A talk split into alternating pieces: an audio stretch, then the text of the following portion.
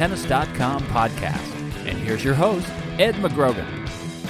Hey guys, Happy New Year from the podcast. Uh, Ed McGrogan here, wishing you well with Peter Bodo, Richard Pagliaro. They're here with me today. Uh, as the season's already kind of got underway as, as quickly as it ended, but uh, there's already, you know, there's a lot of tournaments the first week. So there's, uh, even though it's just only a couple days though, there's a couple of things that we, we took notice of already in the results. Um, today, the, the one that caught our eye that was most recent came out this morning from Australia was when uh, from New Zealand actually Maria Sharapova lost to uh, Greta Arn. Not sure if you've heard that one anytime. The great Greta Arn. The great Greta Arn. You can't spell. What's that? An anagram or something? yeah, right. It sounds yeah. like it. Yeah. Uh, so she she beats uh, Sharapova was the top seed in the quarter six two seven five, and um, we got talking a little bit before this just about what you want to make of this from from Sharapova overall. I think a lot of people still, a lot of people still are they're very divided on Sharapova. A lot of people still say she can still be a number one, still be a Grand Slam champion. A lot of people have already written her off though because of her injuries. Um, where do you guys stand on this? Well, you never write off someone like a Sharapova. I don't think. I mean, you can, and you feel like a genius if she doesn't win. But I mean, look, she's a, she's a great player. She's proven it. But I think she's got big, big problems, and I'm not sure those problems are easily surmountable. You know, she's got injury issues. She's got consistency issues. She's got service issues. So I mean, all these come together. It's like a perfect storm of of, of things that really keep her from doing the one thing you need to do at, at, the level she aspires to playing at again, which is win matches day in, day out, compete over two weeks. I could see her playing three great matches in the Australian Open and then going down to one in love because everything goes wrong all of a sudden. Particularly the serve can go wrong. Right. Or, but it, I guess her game is kind of volatile. All her ground throws can be just as sort of haphazard too, really. So. And you look at the fact that 31 year old Greta Arn, and then look in the fall, she lost to Date Krumm, who was 40 and then you go back even to the U.S. Open when Wozniacki handled her easily. To me, it's like the book on her is you move her, make her move side to side. She's not a great mover, and the if I'm coaching her, I mean, you gotta rectify that first serve. You can't be throwing in 14 doubles a, a match and expect it, you know, hit your way out of that hole. You just can't. There's no. She's six two. She's tall. She's got a great reach. Had a good serve at one time. I know the shoulder was an issue, but you got to clean that serve up before you can even think about winning a major. And that's a tough thing because everyone knows it's a confidence shot. So basically, if you're thinking about your mechanics when you're serving, you're not going to be serving well. You know, it's really as simple as that in some ways. And and I think the fact that she monkeyed around with her motion uh, to try to alleviate some of the trouble she was having with her shoulder, I mean, that, that's probably a wise strategy given the fact that she's continuing to play. You know, but on the other hand, I think you sort of she got lost in the woods a little bit with the serve, and she hasn't really come out of it yet. We saw with Elena Dementieva in terms of the service problems that you know it's it's not a mechanics issue. You can't just tell a player, okay, keep your chin up, make sure you drop the racket head back forward. You know, you can't give the quick fix and have them do it like they can much more easily with a forehand or something. With the serve, it's an entirely different thing. There are timing issues involved, and there are basically at the end of the day confidence issues.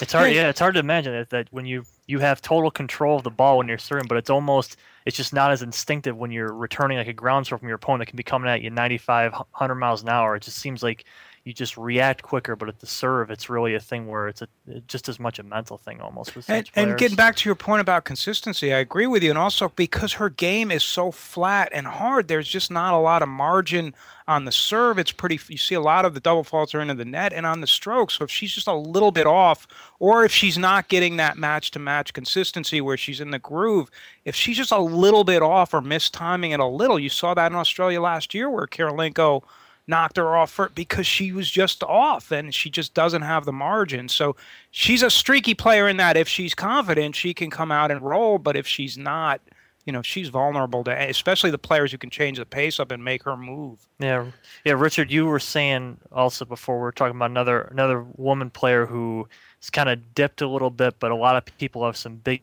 bigger thoughts of her for this year. It's Ivanovic because um, she she has a new a new coaching switch. Whether you you think it was a good idea to get rid of a coach who kind of had a mini resurrection at the end of the year, uh, Ivanovic got back into the top twenty, and um, a lot of people kind of like her chances. You said she has a little more upside. You think than even Sharapova at this point. Um, what, I do because my sense is that she wants it a little bit more, and she's because she doesn't have the injury issues, the shoulder and the elbow that Sharapova had last year. I think she's a little physically fresher and healthier. Although you know she obviously hasn't recently done well, but she broke through last year.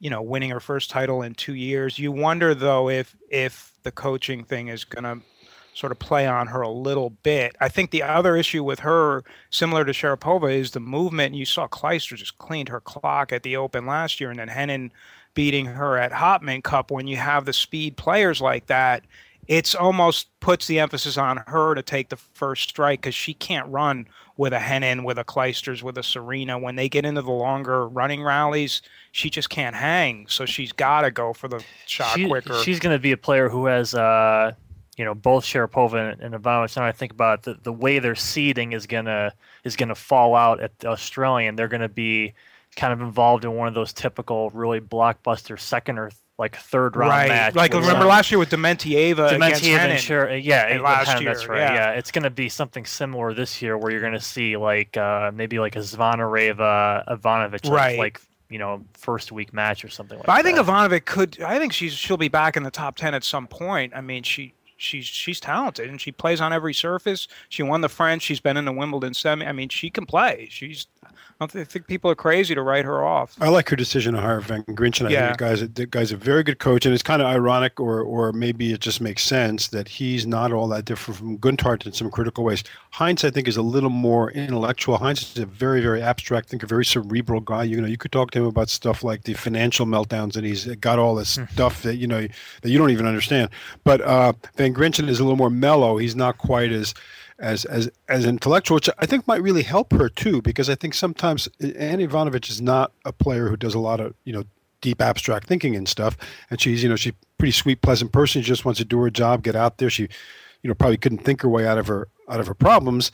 Um, she had to hit rock bottom before she came back up. Didn't she it win was, a backgammon uh, Hall of Fame? Didn't she? Did she what? Didn't she get into the backgammon Hall She of Fame or something? She might. She might have a little more than you give her credit for. Well, that's a good result. You know, probably good mechanical mind. But you know, Van Grinchenow is a very mellow guy. He's he's low key, as was Heinz, uh, but he's not going to put her under quite as much, you know, maybe pressure intellectually to to grasp, you know, these you know these these these sort of concepts and stuff. So I I, I think it's a very good. choice. I think he was doing a great job with Azarenka. I was surprised when Azarenka uh, Yeah. did not renew with him, and I got to believe that was maybe a little bit about money. I don't, I don't know. I'm not saying it as a fact, but Yeah, it could And be. watching her practice, she's a coachable player. Like she really absorbs what I mean. She's not one of these players that tunes out. She really seems attentive, and she really seems to understand that there are weak. You know, there are, there are areas of the game she's got to pick up, and I think she does really try to do that. So, so it'll be interesting to see how that partnership goes. yep. Let's uh let's finish off with uh on the men's side with two Brad Gilbert disciples, one current, one former. We were both talking about this beforehand. Um, both are in action this week. Kei Nishikori is, is the uh, is is the current. Uh, he's mentored, sort of side coach by Gilbert in a way. Um, he's going to be kind of a, a pretty chic pick, I think, to you know, in some of the slams, some of the events, as, as he gets to as he gets just more matches under his belt, more comfortable, more attuned with what with what uh, they want to how he's seeing him play. He just beat Cilic this week and is already into the quarters or semis. It- It's tough to tell with these 16 hour events across the sea, but but he's done well. Um, and then there's Roddick, the form, former Gilbert uh, pupil, who is in Brisbane. He just beat Baghdatis pretty handily today. Crushed him.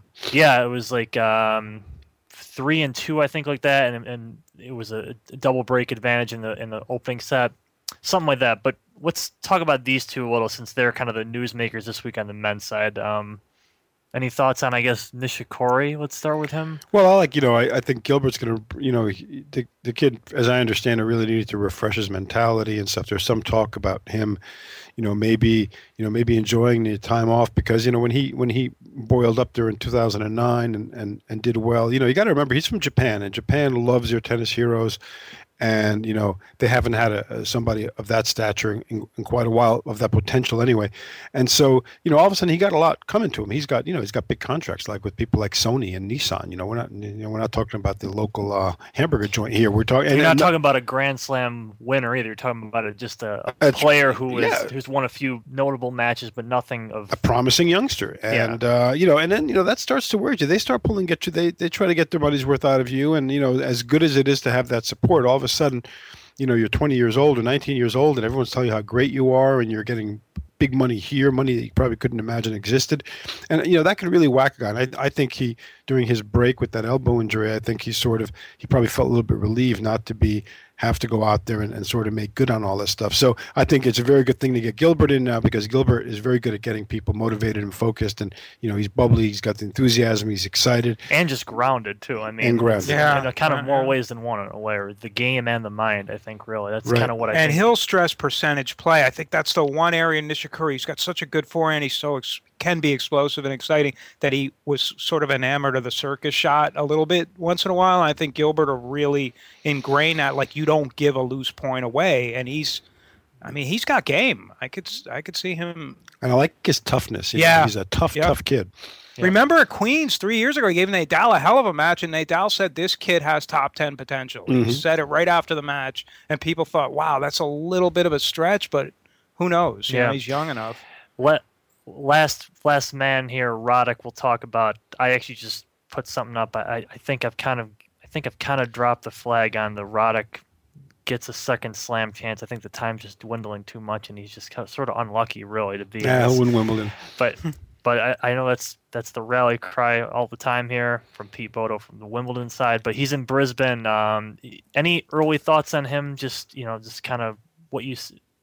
Roger and Rafa are in uh, Doha. Doha right now, doing pretty well. Roddick, you know, it's it's not it's not a sure thing that Roddick comes back at the beginning of this year and sort of runs through a you know a tune-up tournament. He did have the injuries that ended last year, but he seems to be doing pretty well right now. Roddick doesn't need to be two or three in the world. You know, Roddick can basically pick his spots. Roddick is a huge personality. He's you know he's doing awfully well. He's got a lot of miles on the clock too. So it's not like this guy's not looking at well. I really got to make my move because then I'll be positioned to spend the next three or four years winning titles and and you know getting six or seven slams and retiring. I mean, Roddick's a guy who right now is in a great position to look to, to really narrow his choices and his his objectives to work at making those happen for himself. You know, and, and what what's the worst that could happen? The worst that can happen is he falls out of the top ten, gets you know, gets bumped off. But so the key thing with him was, I think, in these smaller events, is to have the kind of enthusiasm and the kind of focus that he's going to need to really keep himself up within striking distance. You know, you don't want to be you don't want to be meeting Roger Federer in round of 16 at Wimbledon. No, you know, uh, he's he's got a better shot. Roger's got a better chance winning a match like that in the final than he does in a round yeah, of 16. That, so yeah, wouldn't that be something if he finally beats Roger Federer Wimbledon but doesn't go on to win the title? right, exactly. Right, which yeah. yeah. which of course is a very realistic scenario because it's a little bit what Roger went through in France. Even though he didn't beat Nadal, the fact that suddenly Nadal loses to Soderling and all of a sudden the French is there to, for the taking, that was a great performance by Federer. I think under those circumstances, whatever said, okay, now of course Federer is going to win. You know, Nadal's gone, and and he did manage. It's a different kind deal. of pressure then because you're supposed to. Yeah, yeah. I think think you know, just seeing the video, he looks absolutely ripped. I mean, I know you don't win titles in the fitting room mirror, but he he definitely worked. He looks he always works, but I mean, he looks great. And the thing for me is he's got a lot of points to defend between now and the end of Miami because he won Miami. He was an Indian Wells finalist. He had a good Australian last year, and he started the year with a title. So he it's, it's kind of like getting to your point, yeah, he. I think it's great. He's got to stay within striking distance, but he's got points on to defend on the table. But I, I think the good news is he can do that. It's just he just doesn't match up with Federer and Nadal in my view. I just don't. I think somebody's going to have to knock those guys off. Yeah, he's going to have to. He's going to have to get, get some, help. help yeah, know, but and, but that's you know that could happen. I mean, he, you know. Also, the other concern is Davis Cup. I'm as a fan, I'm gr- grateful he's back and he's going to play, but I mean, those that takes a toll on you, you know, and you wonder if at this stage if it's worth it for him. In the long term, it's great for the team and for the USA and all that. You just wonder for his perspective going down playing on red clay in the midst of all this other, you know, you got to defend the Indian Wells final, the Miami title you know, you wonder how that's going to play out. But that match he played against Nadal in Miami last year, to me, that was as good as he's played. And I mean, he looked real good in that match. Yeah, yeah, that's a good point about the Davis Cup. However, I do think also the Davis Cup, you know, he gets so stoked for Davis he Cup. Does. There's, there's an he emotional, does. there's an emotional benefit here for him. Sure. I think of playing Davis Cup and being around those guys, being yeah. around the Bryan brothers yeah. are similar age, and maybe that seeing how well they played last year, going 11 and 0 in finals, maybe that'll that'll inspire him too. Mm-hmm. He's a team guy. I mean that could really motivate them. So. Yeah. All right, that's all for now. We'll uh, get back to you next week after the, the this weekend's finals and uh, go heavy on the Australian Open thereafter. Thanks to Pete Bodo and Richard Pagliaro for stopping by. I'm Ed McGrogan. Thanks again for listening. You've been enjoying Tennis.com's weekly podcast. Thanks for listening. For all the latest news and events, head over to Tennis.com.